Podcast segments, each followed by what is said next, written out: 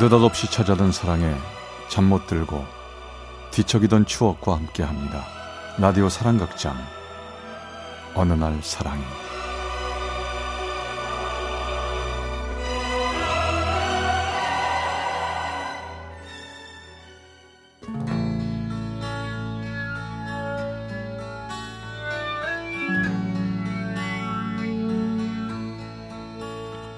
사랑의 체험수기 어느 날 사랑이 제백구십팔 화 당신을 기다리며.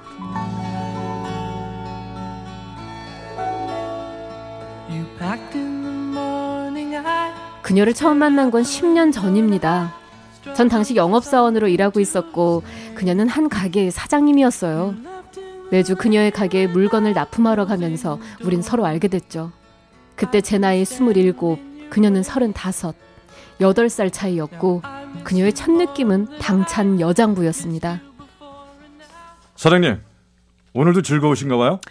즐겁지 않아도 웃어야 복 오는 거 몰라요? 이 대리도 항상 웃어요. 그래 여자친구 생기죠. 안 생기면 책임지실 거예요? 거침없이 툭툭 내뱉는 말을 듣고 있으면 여자라는 생각이 별로 들지 않았는데요. 시간이 지나면서 이상할 정도로 점점 그녀가 매력적으로 느껴지더라고요. 그러다 보니 매주 그 가게에 가는 날만 기다려졌죠. 그러나 더 이상 다가갈 수 없는 사람이란 걸 알게 된 후 그냥 보는 것만으로만 만족을 해야 했습니다. 그녀는 결혼한 유부녀였거든요. 전 그녀에게 관심이 가면 갈수록 일 이외의 다른 얘기는 하지 않으려고 노력했어요. 그리고 몇 개월이 지나자 제 담당 구역이 바뀌어 더 이상 그녀의 가게에 가지 않아도 됐습니다. 전 다행이란 생각이 들었죠. 앞으로는 다른 직원이 올 겁니다. 그렇게 하세요. 서운해서 어떻게 해요? 그동안 고생 많이 하셨는데. 어, 우리 언제 저녁 한번 먹어요? 저녁이요? 어, 말 나온 김에 그럼 오늘 어때요? 아, 좋아요. 근데 저기 우리 직원이랑 셋이 같이 먹어요. 가게에서 일하는 직원과 우리 둘, 그렇게 셋이 같이 저녁을 먹게 됐습니다. 여자친구 있어요? 지금은 없어요. 아, 그럼 우리 직원하고 사귀어보는 거 어때요? 어머머머머, 사장님 무슨 말씀이세요? 오, 저 남자친구 있는데요. 아직 그런 말씀 그만하시고요. 밥이나 빨리 먹고 맥주 한잔하고 노래방에도 가야죠.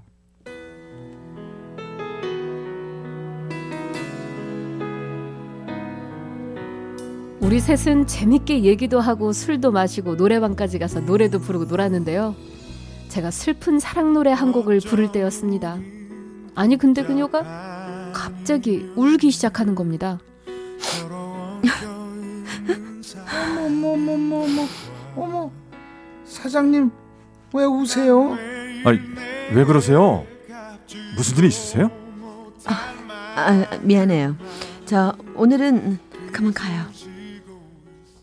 우린 그냥 그렇게 헤어졌습니다. 집안에 무슨 일이 생겨서 그런가 보다 했죠. 하지만 더 이상의 관심을 가질 수는 없었고 그냥 그렇게 전 잊고 새해를 맞이했습니다.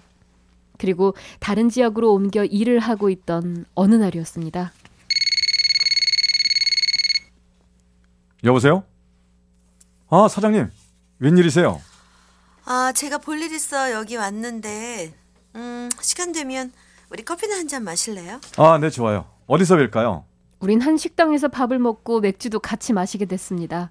하지만 저는 왠지 그 자리가 불편했어요. 저기, 이제 그만 먹고 가죠. 들어가셔야 하잖아요. 나 무지 걱정해 주네요. 왜 그러죠? 아니, 시간도 좀 늦고 좀 그렇잖아요. 내가 그때 갑자기 노래방에서 왜 울었는지 궁금하지 않아요? 노래방에서요? 왜 우셨는데요? 아, 저 얼마 전에 이혼했어요. 가게 시작하기 전부터 이혼 준비했었거든요. 아, 그, 그랬어요? 몰랐습니다. 근데 그때 온 게 이혼 때문이었어요? 아니요. 이젠 명호 씨 못 보겠구나 하는 생각에 그래서 눈물 나서 울었어요. 저, 저, 정말요? 내가 좀 웃기죠?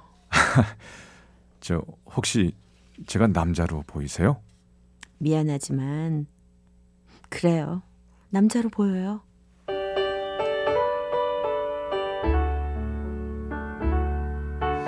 전 당황도 되고 놀라서 말을 이어갈 수가 없었습니다. 어떻게 해야 될지 모르, 모르겠더군요. 저처럼 좋아하고 있었다는 사실에 놀래기도 했고 앞으로 어떻게 해야 할지 고민됐습니다. 하지만 제 마음은 이미 움직이기 시작했고 그녀에게 하루가 멀다 하고 전화를 하기 시작했어요.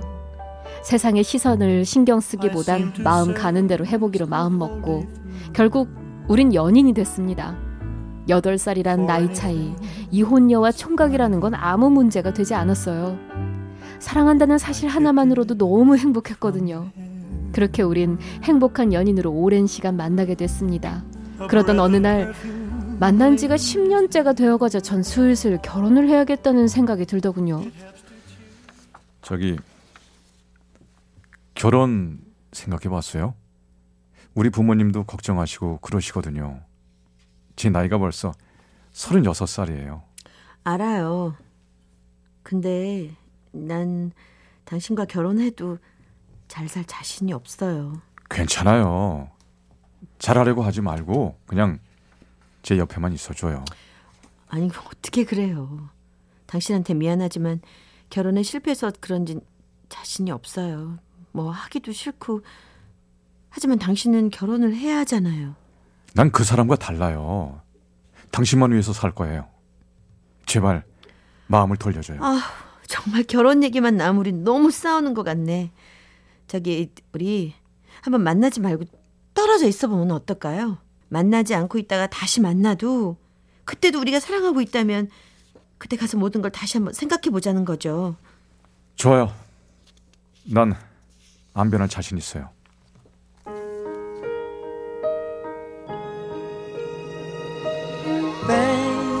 전 한 번 정도는 그래볼 필요가 있다는 생각이 들었습니다. 우리 사랑을 확인해보고 싶었죠. 우린 만나지 않고 서로 전화만 하게 됐는데요. 하지만 시간이 흘러갈수록 그녀가 보고 싶었고 하루 종일 그녀의 전화만 기다리게 됐습니다. 여보세요? 아, 아무래도 나 안 되겠어요. 너무 보고 싶어요. 약속했잖아요. 당분간 만나지 말아요. 아, 이번 딱 한 번만, 한 번만 만나면 안 될까요? 안 돼요. 우리 약속 지켜요. 전 정말 보고 싶었습니다.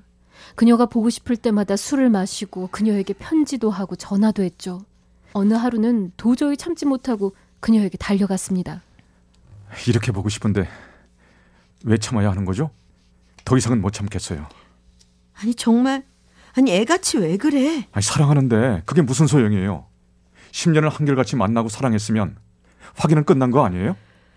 아, 저기 나 솔직히 말할게요. 이젠 당신이 남자로 안 보여. 예? 그, 그게 무슨 말이에요? 남자로 안 보인다고요? 정말 충격이었습니다. 아픈 가슴이 갈기갈기 찢어지는 것만 같았죠. 전 너무 기가 막히고 마음이 아파 그녀 앞에서 화도 못 냈습니다. 아니 낼 수도 낼 힘도 없었습니다. 죽고만 싶었죠. 나에게 당신처럼 잘해주는 사람 그동안 없었어요. 살면서 가장 고마운 사람 바로 당신이에요. 당신이 날 위해 뭐든지 다 할 사람인 것도 알고 당신만 보면 난 마음이 편해요. 그런데요. 그런데 뭐가 문제죠? 근데 그게 다예요. 더 이상 남자로 안 보인다고. 나도 내가 왜 이렇게 된지 모르겠지만 나도 안 그러려고 노력하는데 그게 마음대로 안 돼요. 그럼 난 어떡하라고요? 예? 난 어떻게 해요? 난 아직도 이렇게 당신을 뜨겁게 사랑하고 있는데. 부탁이에요. 조금만, 조금만 나한테 시간을 줘요. 지금으로선 그 말밖에 할 말이 없어요. 제발 그러지 마요. 우리 다시 예전으로 돌아가요. 예전으로 돌아가요? 글쎄요. 잘 모르겠네. 정말 미안해요.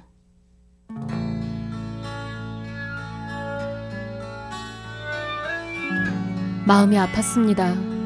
하지만 그녀의 마음이 돌아설 때까지 기다리는 것밖엔 방법이 없었습니다.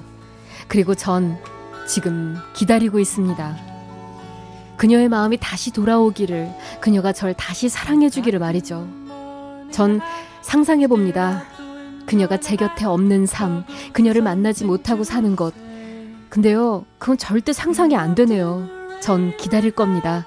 그녀가 제게 다시 돌아올 때까지 기다리고 또 기다리고 기다릴 겁니다. 제가 이 세상에서 사랑하는 사람은 딱 한 사람, 그녀뿐이니까요. Missed you before and now 대전 서구의 이명호 씨가 보내주신 어느 날 사랑이 백구십팔 화 당신을 기다리며 편이었습니다.